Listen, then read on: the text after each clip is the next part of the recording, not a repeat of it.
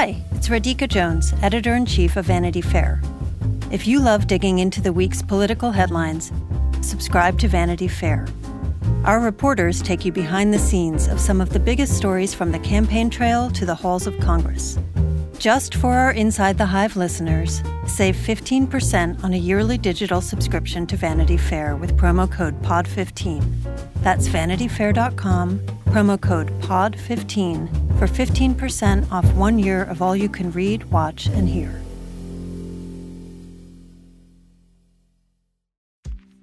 AI is making waves in every field it touches. President Biden is now on TikTok, and the election draws closer each day. With so much going on in the world, it is hard to keep up with it all, let me tell you. Hi, I'm Kai Ryssdal, the co host of Make Me Smart. It's a podcast from Marketplace. And every weekday, Kimberly Adams and I break down the latest in business and the economy with short daily episodes to make it easy for you to stay in the know. Listen to Make Me Smart wherever you get your podcasts.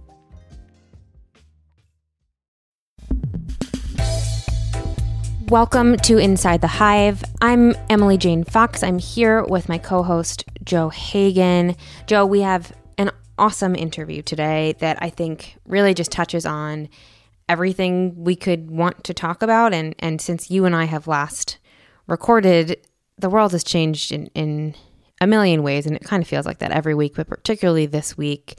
We have the Pennsylvania Attorney General, Josh Shapiro, on to talk about insurrection, impeachment, all sorts of I words. Um, it's it's a fascinating interview that gets into all sorts of legal questions and moral questions about what we've witnessed happening, how it all came to be, how you know the states and these public servants really stepped in to save the day when there was such a dearth of leadership at the tippy top of the federal government.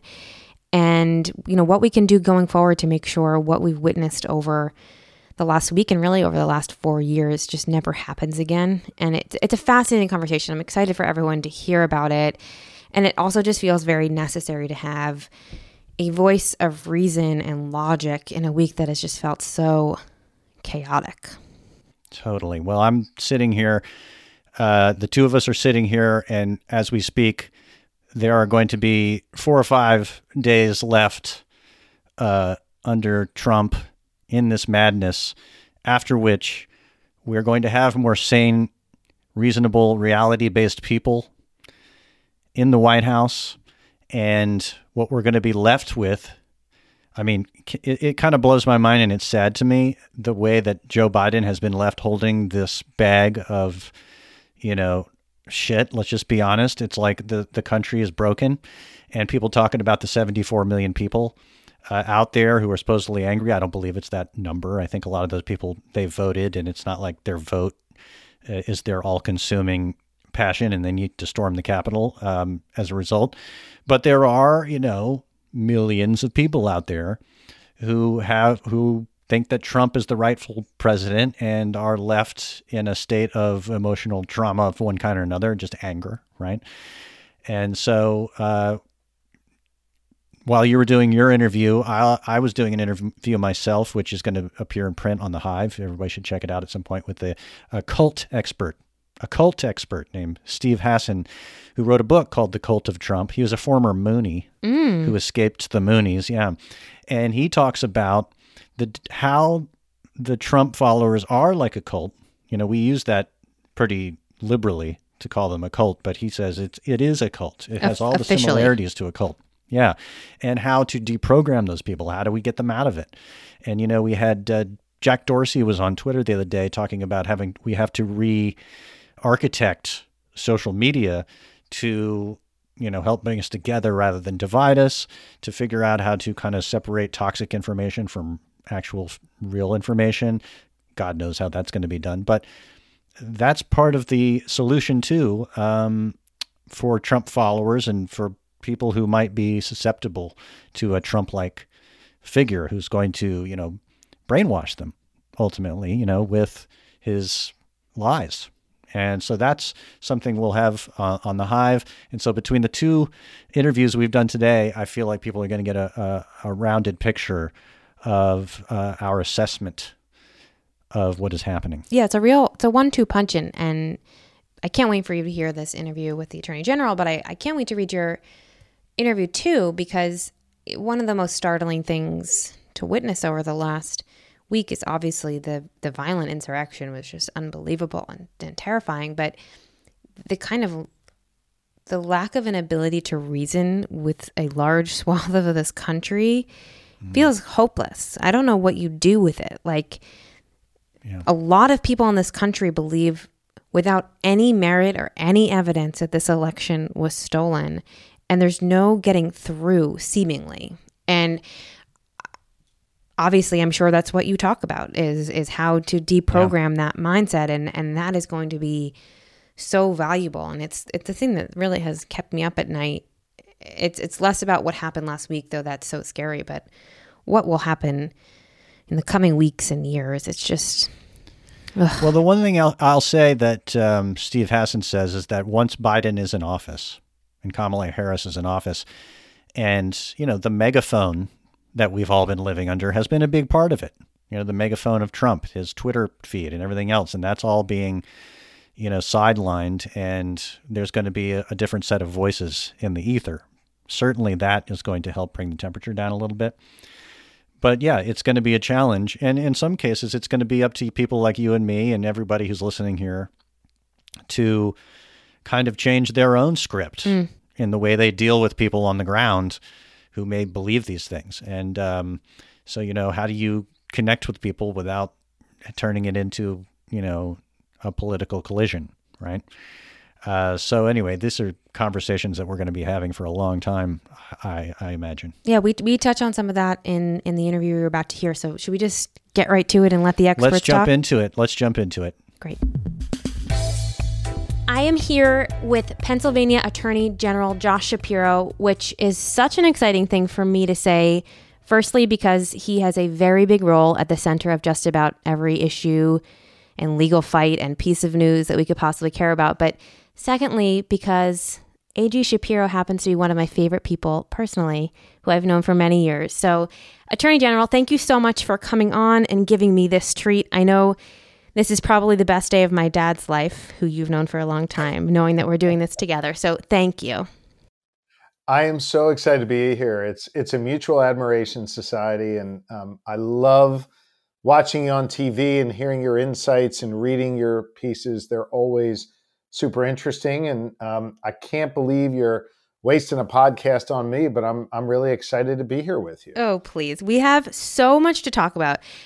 I almost don't know where to start, but I guess the logical place is let's just talk about what is going on in the world and what has been going on for the last week. Um, you announced that your office is working closely with the FBI and encouraging anyone with tips or information about who was involved in the riots last week at the Capitol uh, and, and to be in touch with you and your office and the FBI. I know you can't talk about any ongoing investigations, but I'm wondering if you can just talk generally about what happened, about your thoughts about what we saw, and what you envision your role and your office's role in being as the days and weeks unfold and this investigation continues. Yeah. Well, let me let me hit your question on the FBI up front, and then let me talk about you know the the broader piece here. We you are correct, and we are in you know really constant communication with the FBI, sharing tips and intel with them. Uh, we have a good, strong partnership with them. Uh, many arrests have been made, many more will come.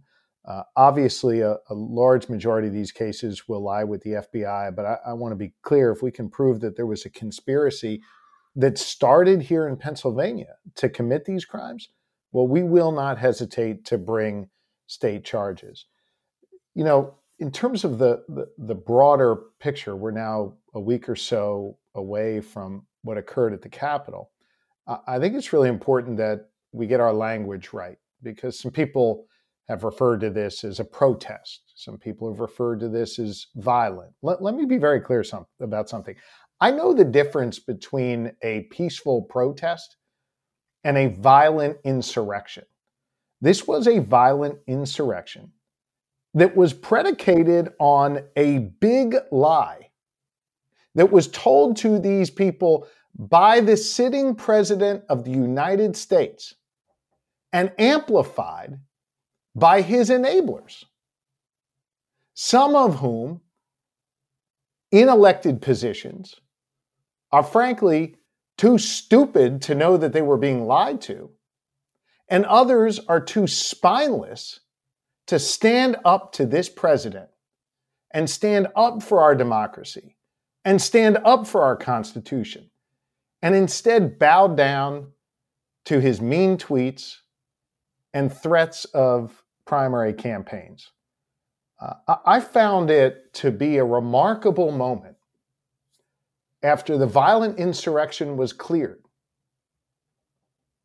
and the white supremacists were removed from our capital. That black and white janitors had to clean up their mess. Mm. And after all that, after all that, members of Congress returned to that floor of the House. And more than a hundred of them, including eight from Pennsylvania, continued to perpetuate the lie. Mm. The lie that led to that insurrection. And voted to disenfranchise more than 7 million Pennsylvanians based on a lie. Think about that for a second.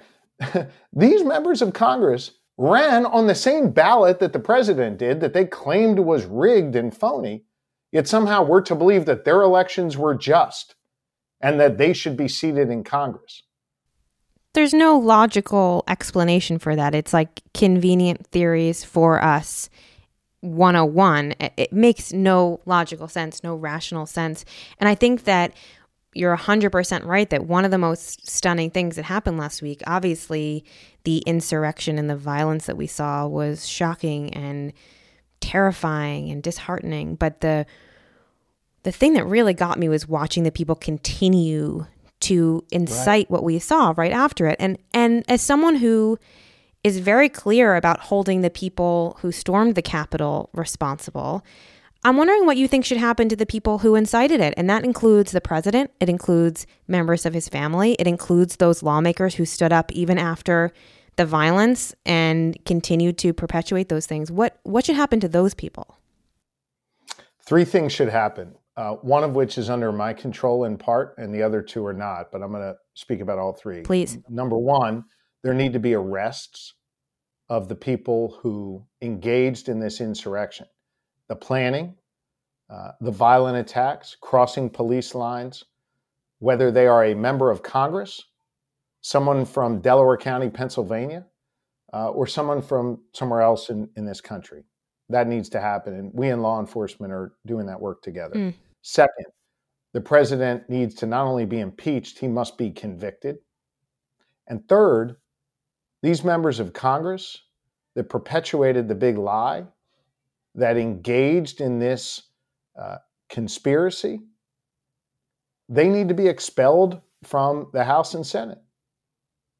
And Republicans and Democrats need to take a firm stand that we cannot allow insurrectionists to be members of Congress. Can you can you walk me through your logic? And uh, you are in the vast majority of Democrats, and I think a growing majority in the country who believe the president should be impeached. But I'm curious your your legal and moral justification for people who aren't yet convinced that this is the right move. Why why are you in favor of impeaching the president? The president of the United States egged on this violent insurrection. It was based on a lie that he told over and over again. He spent months, if not years, undermining our democracy. Mm he tried to get state actors to break the law and find votes for him, to use his words, uh, in, in these various states. He sent lawyers into court to lie on his behalf, to suggest that there was somehow voter fraud when we all know that there wasn't, and where, you know, more than 60 courts have found that uh, that there wasn't any. So I think for all of those reasons and more, he ought to be uh, not just impeached but convicted. Mm. I mean, those are that's a succinct and very compelling argument for me. Well, yeah, and Emily, here's the thing: If not this, then what? Sure. If you're not going to impeach someone over this type of conduct, who serves as the commander in chief, the president of the United States, then then what the hell would we impeach someone for? Well, we have to stand for democracy at its core, right? And and we're not talking about I'm not talking about the fact that there aren't political reasons or practical reasons for potentially not doing this right now in this moment. But I think that uh, it's very important to stand for this and to make it known to other lawmakers who we're not going to impeach or maybe will not be expelled. This is just a moment where we have to stand for something. This is Inside the Hive. I'm Alex Schwartz. I'm Naomi Fry. I'm Vincent Cunningham, and this is Critics at Large, a New Yorker podcast for the culturally curious. Each week, we're going to talk about a big idea that's showing up across the cultural landscape, and we'll trace it through all the mediums we love books, movies, television, music, art. And I always want to talk about celebrity gossip, too. Of course. What are you guys excited to cover in the next few months? There's a new uh, translation of the Iliad that's coming out, Emily Wilson. Oh. Really excited to see whether I can read the Iliad again, whether I'm that literate. I'm, I mean, the jury is out. I can't wait to hear Adam Driver go again in an Italian accent in Michael Mann's Ferrari. He can't stop. I mean, and, and bless him. I can't wait. Molto bene. Molto bene. We hope you'll join us for new episodes each Thursday. Follow Critics at Large today, wherever you get podcasts. You really don't want to miss this. Don't. Don't miss this. Don't miss it. See you soon. This show is sponsored by BetterHelp. How is your social battery right now? Is it bursting with energy or drained? How do you recharge it? Have you ever reflected on those questions? Therapy can give you the self awareness to build a social life that doesn't drain your battery. And if you're thinking of starting therapy, give BetterHelp a try. It's entirely online and designed to be convenient, flexible, and suited to your schedule. Find your social sweet spot with BetterHelp. Visit betterhelp.com slash hive today to get 10% off your first month. That's betterhelp, H-E-L-P dot com slash hive. And this conversation of, well, is it is this what the Biden administration should be focused on, especially in its first week or first 100 days, comes up when we also talk about other criminal investigations or even other civil investigations that the president uh, could be party to or a part of. I'm wondering what you think about whether or not the Department of Justice should focus on investigating the president for potential other wrongs, crimes, misdeeds, misdoings. Well, first off, I think Joe Biden and his administration can walk and chew gum. Mm. And uh, whether he likes it or not, we cannot simply just move on from Donald Trump. We, we can't be 10 days, 12 days, whatever it will be at that point, you know, out from a violent insurrection and say, well, we have a new president now. All of that is in the past. Let's move forward. And I'm not suggesting Joe Biden is is saying that, but I've I've heard some commentators suggest let's just move on. You can't. You can't. This was a violent insurrection in our U.S. Capitol. There may have been members of Congress involved. Cer- certainly, they were egging it on. Uh, we know that the president of the United States incited this.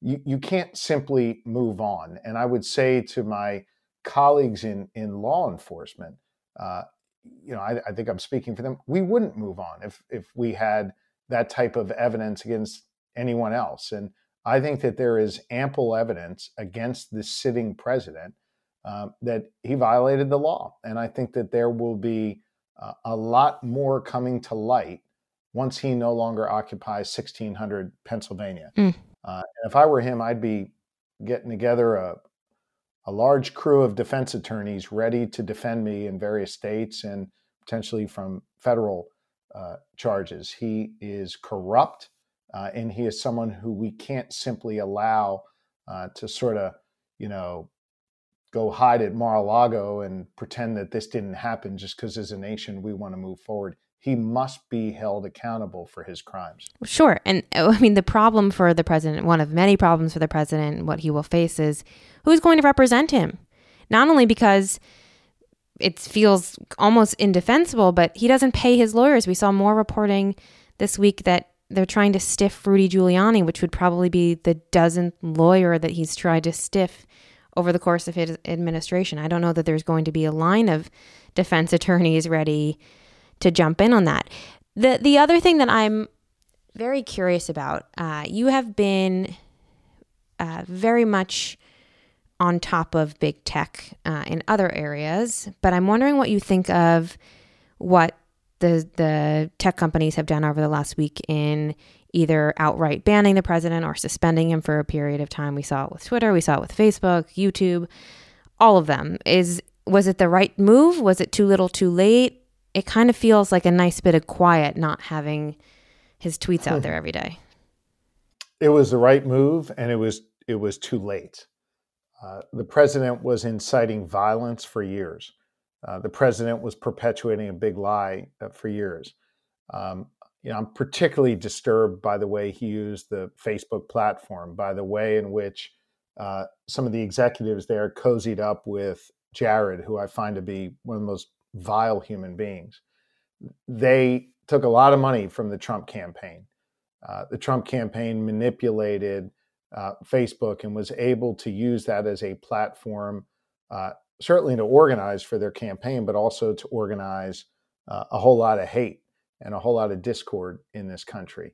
Um, these are private platforms. They have a responsibility uh, to act in a way that uh, doesn't allow their platforms to be used to foment violence and, and hate. And I think uh, it's too late, but I'm glad that they finally did it. Uh, I'm a little cynical in terms of the timing, you know, when they did it. Uh, I will tell you that you know I'm in the midst of lawsuits uh, that that I'm one of the leads on with other attorneys general across the country uh, with Facebook, and I can assure you that these issues will be part of our discussions going forward. Can you talk a little bit about the, the lawsuits that you're engaged in with Facebook and with other tech giants? They're they're fascinating. Yeah, look, in general, I want to make sure that people's data is protected and that uh, they have a reasonable understanding of what is used uh, or how their data is being used. Pardon me. I think everybody understands if you post a picture of your, your kids or your family or what have you up on Facebook, um, you don't have a reasonable expectation to privacy on that anymore. Uh, you're obviously putting it out there for people to see, whether it's your approved friends or whether uh, on a Facebook page like mine, it's the general public. However, I, I think it is uh, it is appropriate for users to know if that data is then being taken by Facebook and sold to a company like Cambridge Analytica, and I'm involved in that uh, investigation, mm. and that that then be used for political purposes or some other purpose. I think you have a right to your data. You have a right to understand what is being done with that data. That is one big part of what we're looking at. Um, second big part of what we're looking at, and this is particularly um, appropriate for our conversation about Google, is whether or not they uh, they violate antitrust laws in how they run their search engine, in how they do their advertising, in what you as a consumer see when you type in Emily Jane Fox in in Google. Uh, and you know why is that different than if you type in Emily Jane Fox in on DuckDuckGo, to name another search engine, by the way, a Pennsylvania based company. And so I think all of those questions are really important, and they're ones that uh, we will continue to work on as attorneys general. I know some members of Congress are looking at this. Um, I'm pleased that the Trump Justice Department will no longer be uh, our partner in this. They have always, in my dealings with them, wanted to focus on this sort of you know bogus argument of silencing conservative speech. Every conversation I've ever tried to have with them about these serious antitrust issues devolves into some nonsensical rant from someone on the far right saying that this is really just about censorship by big tech. And to me, that's not what these issues are about. These are about protecting consumers, protecting consumer data, and giving them a right to their personal information. So that's generally speaking the kinds of things we're looking at. Well, I think that what you're saying about you sort of dealing with a different kind of Justice Department is true and fascinating. And one of the things I actually was talking to my dad about this last night as we talked about our conversation today. Yeah. The thing that is has been so striking to me is that there's sort of been a philosophical reversal, right? Forever, basically, Republicans have been the party of limiting the federal government in favor of state and local government. But over the last four years, there's basically been no federal government under this Republican administration, or if there was a federal government, it was focused on the wrong things, it was corrupt, it was morally bankrupt, there weren't enough people filling it out. You can name a laundry list of things that were sort of absent or wrong there. And you and people like you and attorneys general in, in a variety and, and many, many states have basically had to govern the country on a state and local level. It's been fascinating to watch. Do you does that resonate to, to you at all? Yeah, it really it really has been fascinating. It's funny how how few people here in Pennsylvania knew what the hell an attorney general did when yes. I ran back in 2016, and um, you know now everybody wants to tell you how to do your job and weigh in on these issues, which I love, and I just think it's wonderful that people see the importance of the rule of law, see how important it is that you know the rule of law apply fairly uh, and equally across the board no matter what you look like where you come from who you love who you pray to or choose not to pray to. And you know to me that's always been the the, the bedrock of why i'm in public service. And uh, it it has been challenging of course to not have the same type of partnership you'd need uh, at main justice in order to deal with these issues, whether it's a civil rights issue or protecting our planet, you know, these issues that we work on every day. I have been just so proud of the work that my team has done here in Pennsylvania and some of my fellow attorneys general across the country. The way we have been able to push back against the uh, unlawful conduct by this administration, whether it's Betsy DeVos trying to make it harder for students uh, to you know to to get student loan relief or add to their their debt burden, or whether um, it was Scott Pruitt just deciding he didn't want to you know enforce the Clean Air Act, even though that wasn't his call. Mm. We've sued, we've won, uh, and you know it's funny, Emily. I was I was pre-COVID teaching my fourth graders class on civics, and you know you do the lesson about uh, checks and balances, right? Congress, the president, and and the courts, and the kids usually get the get that, and they sort of get the idea of checks and balances. But then I had to inject the idea that it's not just all about horizontal checks and balances, but there is a robust set of vertical checks and balances under the 10th Amendment that gives states the opportunity to be a shield against unwarranted federal overreach and a sword to advance the rights of our citizens you can imagine how well my lecture went over with the fourth graders. They were just kind of staring at me like I was, you know, Reuben's goofy dad. But I really, I really feel as though more and more people understand today the the important role that states can play in protecting their citizens uh, against a federal government like this one, which has just been, you know, corrupted by President Trump. How cool is it that those fourth graders got you as their teacher? This is Inside the Hive America has a problem, one that is uniquely ours. On the new season of Long Shadow, I delve into the complicated history of firearms from the Second Amendment to the AR 15. I try to make sense of how we got here and how we might find a path forward. From Longlead, PRX, and Campside Media, in collaboration with The Trace, I'm Garrett Graff, and this is Long Shadow in Guns We Trust. Subscribe now wherever you get your podcasts. How many suits have you brought against the Trump administration? You know, I don't know the exact number. It's probably somewhere around 30. um, and, you know, I believe we haven't lost. Now, there, there's a case that was remanded from the Supreme Court for further uh, review. Some people would say we didn't fare as well. That was a case where we were trying to uh, protect women's access to, to contraception. But we've won all these cases, whether it's to you know, protect the census or our LGBTQ brothers and sisters, our planet, women's reproductive rights. Over and over and over again, those rights, immigrant rights, uh, over and over again, those rights have been under assault by this administration. And it'll be so good to have an administration in Washington that just simply follows the law. I won't, I won't agree with everything they do, certainly. Uh, and there'll be a lot of things I might argue should be done differently. But if we can all agree that you just have to follow the law, uh, and they do that, well, then we're going to be way ahead of the game and certainly way ahead of where we are right now. What a breath that will be for all of us.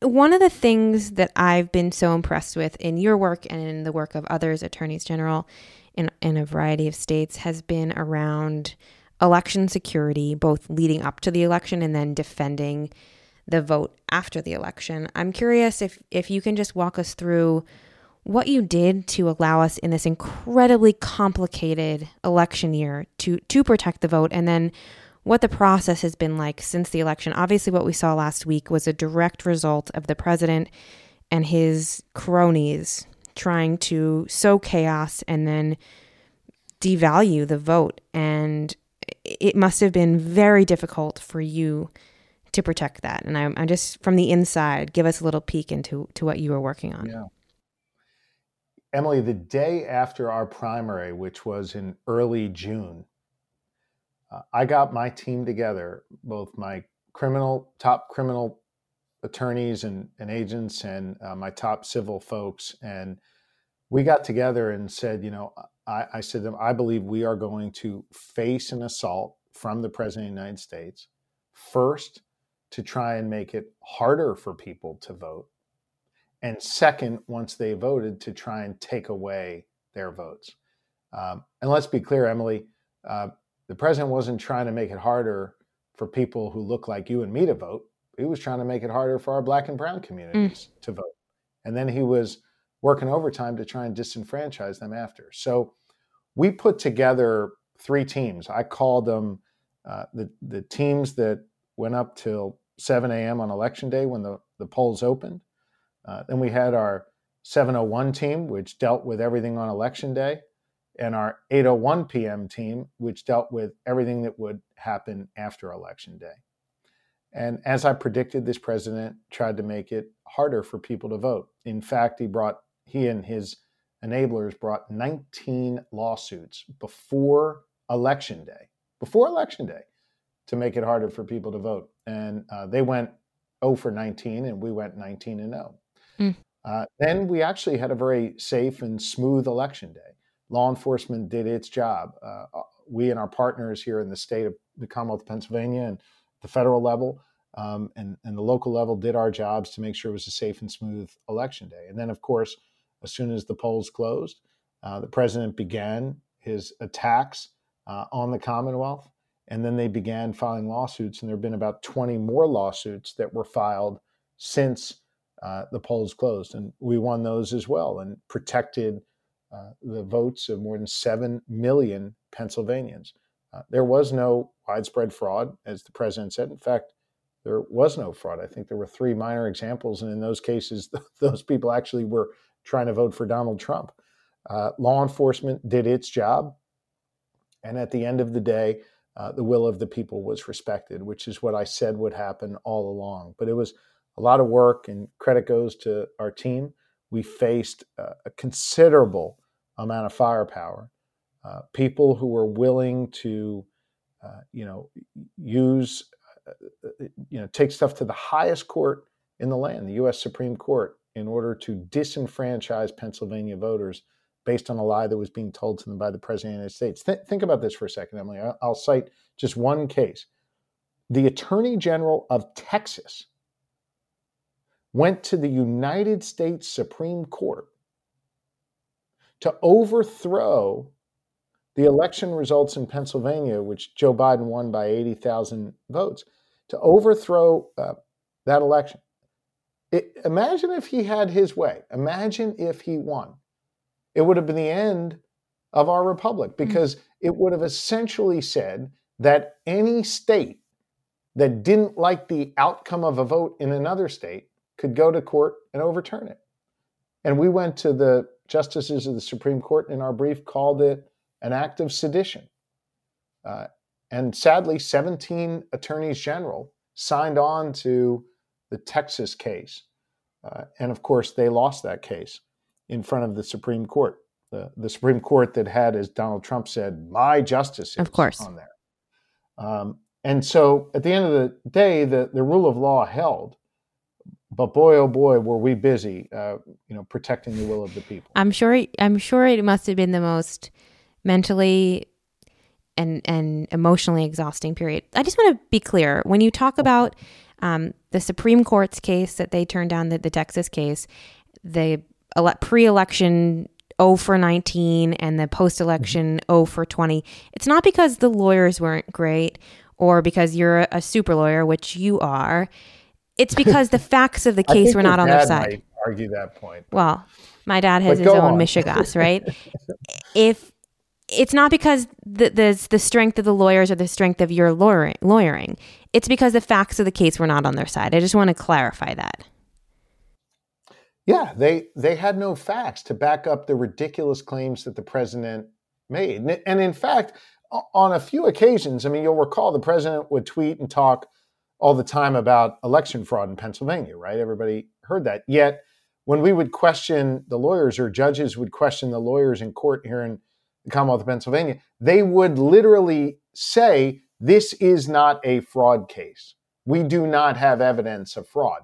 Because some of those lawyers understood they could not lie under oath in court, that they had a responsibility to the court uh, of one of candor, right? Sure. And and yet they didn't have the same burden in their tweets and didn't have the same burden at a press conference. We saw numerous of those Rudy Giuliani press conferences, which were absolutely insane. I mean, it is clear he has, uh, you know, he has fallen a great distance from the time some people thought of him as America's mayor, um, and you know, absolutely a delusional figure at this point.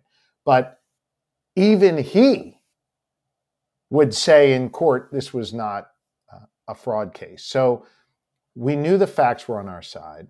We knew that they had no evidence to back up the president's tweets. But we also knew that we were going against a lot of lawyers and a lot of jurisdictions.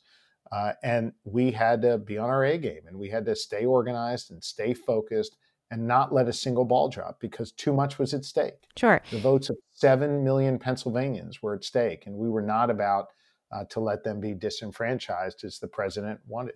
I just realized as you brought up uh, Rudy Giuliani and his delusion, as a as a Pennsylvania and, and near Philadelphia resident, have you gone to Four Seasons Total Landscaping? Have you scoped it out? You know, I've driven past there a whole bunch of times, and it never occurred to me to stop there. Um, but yeah, I mean, it's just like another sad chapter in Trump and Giuliani's legacy, and you know, kind of kind of foreshadowed what a lot of corporations and corporate interests would do weeks later, which we're seeing now, which is cutting ties to Trump and his family, not letting them into their uh, buildings, kicking them out of other buildings, ending leases, cutting them off of their platforms. Um, and, you know, so in that case, they couldn't get to the Four Seasons, but they got to Four Seasons Total Landscaping. And I hope going forward uh, that not only will there be a, a careful look by law enforcement as to criminally charging them, but also making sure that they are no longer in a position to be able to capitalize uh, in the private sector off their name, uh, which is sullied and tarnished, and off of their, uh, you know, lying and conniving ways. Well, it certainly seems like it's headed in that direction. This is Inside the Hive. Because you were so successful in 2020 at heading off all of the the things that could have happened to make it uh, not as seamless as it was in terms of the election and and to so safely protect the vote. You know, we have a midterm election literally next year now that we're in 2020 and a presidential election right around the corner from that. What do we do going forward to make sure that all elections are as safe as this one was and and to have you guys not so crazed leading up to it again. There has to be a better way than you guys fighting court case after court case after court case every election. I mean, look, the reason why it was crazed, to use the word that, that used, which I think is an appropriate one, was because of Donald Trump and his enablers. I mean, if, if you look back on the election process, it was safe and secure mm. across mm. the board. And I mean, I'm not an expert on the other states, but it sure seems like it was safe and secure there. I know it was here in Pennsylvania. There was no widespread voter fraud anywhere, anywhere. Uh, certainly, I should say, in any of these contested states, or as folks call them, these these battleground states. So it did work. I mean, the the the the the poison in this was Donald Trump, mm. uh, and and the way in which he tried to use the courts, uh, you know, to back up his lies, and the way he had his amp, you know, his enablers amplify it. And so, to me, while there are certainly changes that need to be made to our election codes in the states, like for example, here in Pennsylvania, the ability for counties to be able to process these mail-in ballots uh, sooner than election day, just so we can get results more quickly. That's the type of reform that's seen. But make no mistake, um, that didn't that didn't create a, a, problem in the outcome. It delayed the the uh, certification, or not even certification, but delayed the public knowing the exact numbers. But the, the reality here is that the problem was Donald Trump. Yeah. And what we have to guard against, certainly, I would hope, upon conviction in the Senate, you know, he would not be in a position uh, to run.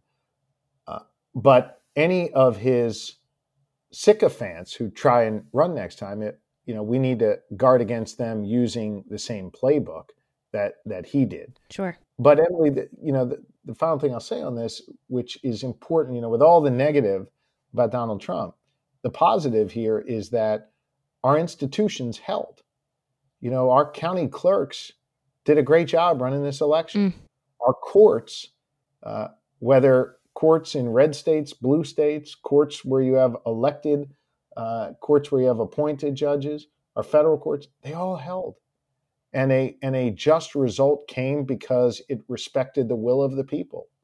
And that to me is an important part that's hard for some folks to to see right now which is certainly understandable in the wake of this insurrection and with Donald Trump still around making noise but I think the fact that our institutions held is a is a really important storyline. I couldn't agree with you more, and I feel like I've been singing this shouting it from the rooftops. Democracy worked, and it didn't just work by accident. I think democracy is resilient and all that, but because people like you and your staff and people like you around the country protected it and fought for it tooth and nail. And I think that that is such a comforting thing. And I think that that will be the enduring story. We just happen to be, we have a, a chaos agent still in charge. And, and once he's not in charge, hopefully the the storyline will go back to the positive. But my great fear is that in elections going forward, people will no longer accept the results if the election doesn't go their way, like some democratic dam has broken or something.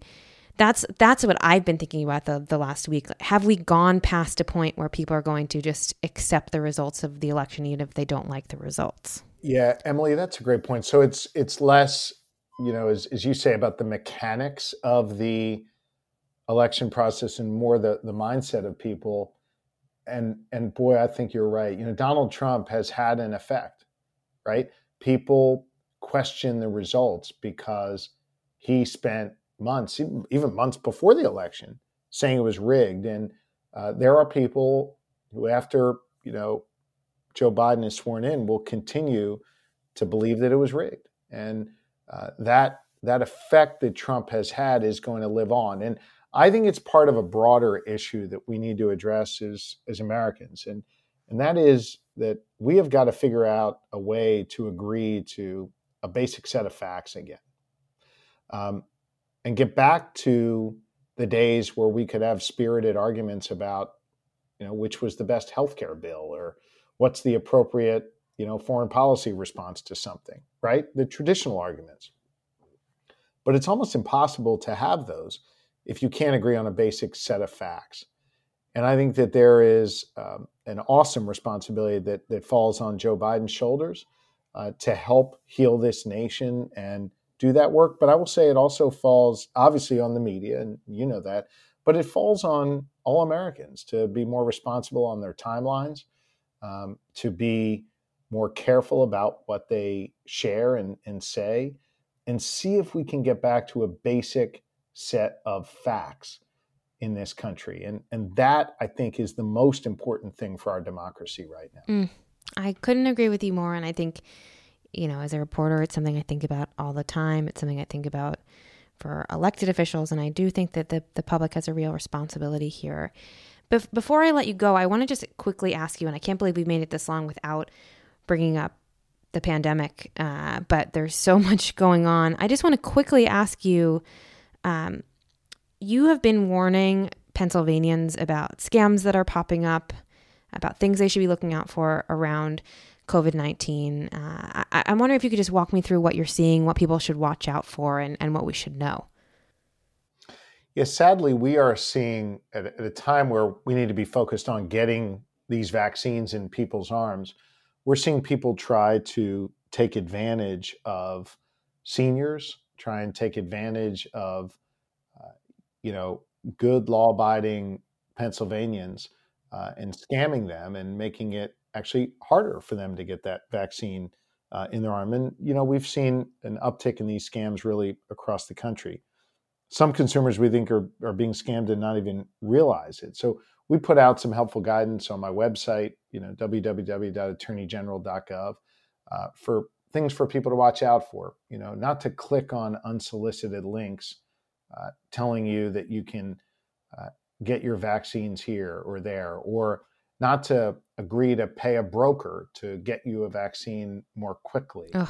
Things like that, and and we really want to stress, particularly to older Pennsylvanians and older Americans, um, don't answer the unsolicited calls. Don't click on the unsolicited emails or texts. That those are usually uh, a sign of a scam and something that can really get you in trouble. And uh, if you do find yourself being scammed, contact us right away. Just email us directly, scams at attorneygeneral.gov, or you can call our our toll free hotline and we'll get on it and, and make sure you're protected and, and made whole again. Well, that's so helpful because obviously all of these scams are so prevalent and they're they're getting harder and harder to spot. But we also have an administration that completely botched the rollout of the vaccine. Even I, I would have no idea how to sign up for a vaccine. And I think that I'm like a, a fairly engaged, knowledgeable citizen. I, I just like don't even know how I would do it. And so for people who are less engaged or less tech savvy, it seems crazy. And and on top of it, you know, we're in the age of misinformation in general. No one trusts anything. So Right. that you're doing this work is so important. Uh, as someone whose entire family lives in Pennsylvania, I'm so grateful for you doing it. And I'm so grateful for your time coming on here. It's been such a treat. Anytime you want to come back and talk about anything, our arms are wide open. Uh, that's awesome, Emily. This was great, and thank you so much. Um, I'm excited uh, for for you and, and all the great things you're doing, and I love Vanity Fair, and I'll keep keep reading, keep listening, and um, thanks for you know giving a voice to um, the work we've been doing, in particular the the great work that my team here in the Pennsylvania Attorney General's office has been doing. I'm I'm so proud of them, and I'm grateful to be able to amplify their terrific work. Always and anytime. Thank you again. Thanks, Emily.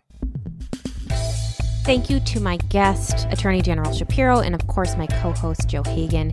If you enjoyed this conversation, please be sure to listen and subscribe to other great episodes of Inside the Hive. You can find those on Apple Podcasts, radio.com, or anywhere you get your podcasts. And don't forget to leave a review while you're there. Thanks so much to the great folks at Cadence 13 for their production work. And thanks, of course, to our sponsors. Please support them any way you would support this podcast. We will see you next week.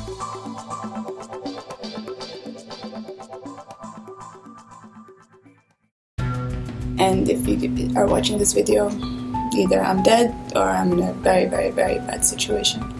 She said, Oh my god, I can hear gunshots. I can hear men outside.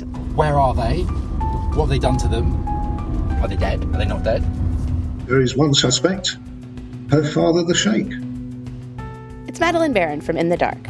We've teamed up with our new colleague Heidi Blake at The New Yorker to try to answer a question about one of the richest men in the world, the ruler of Dubai.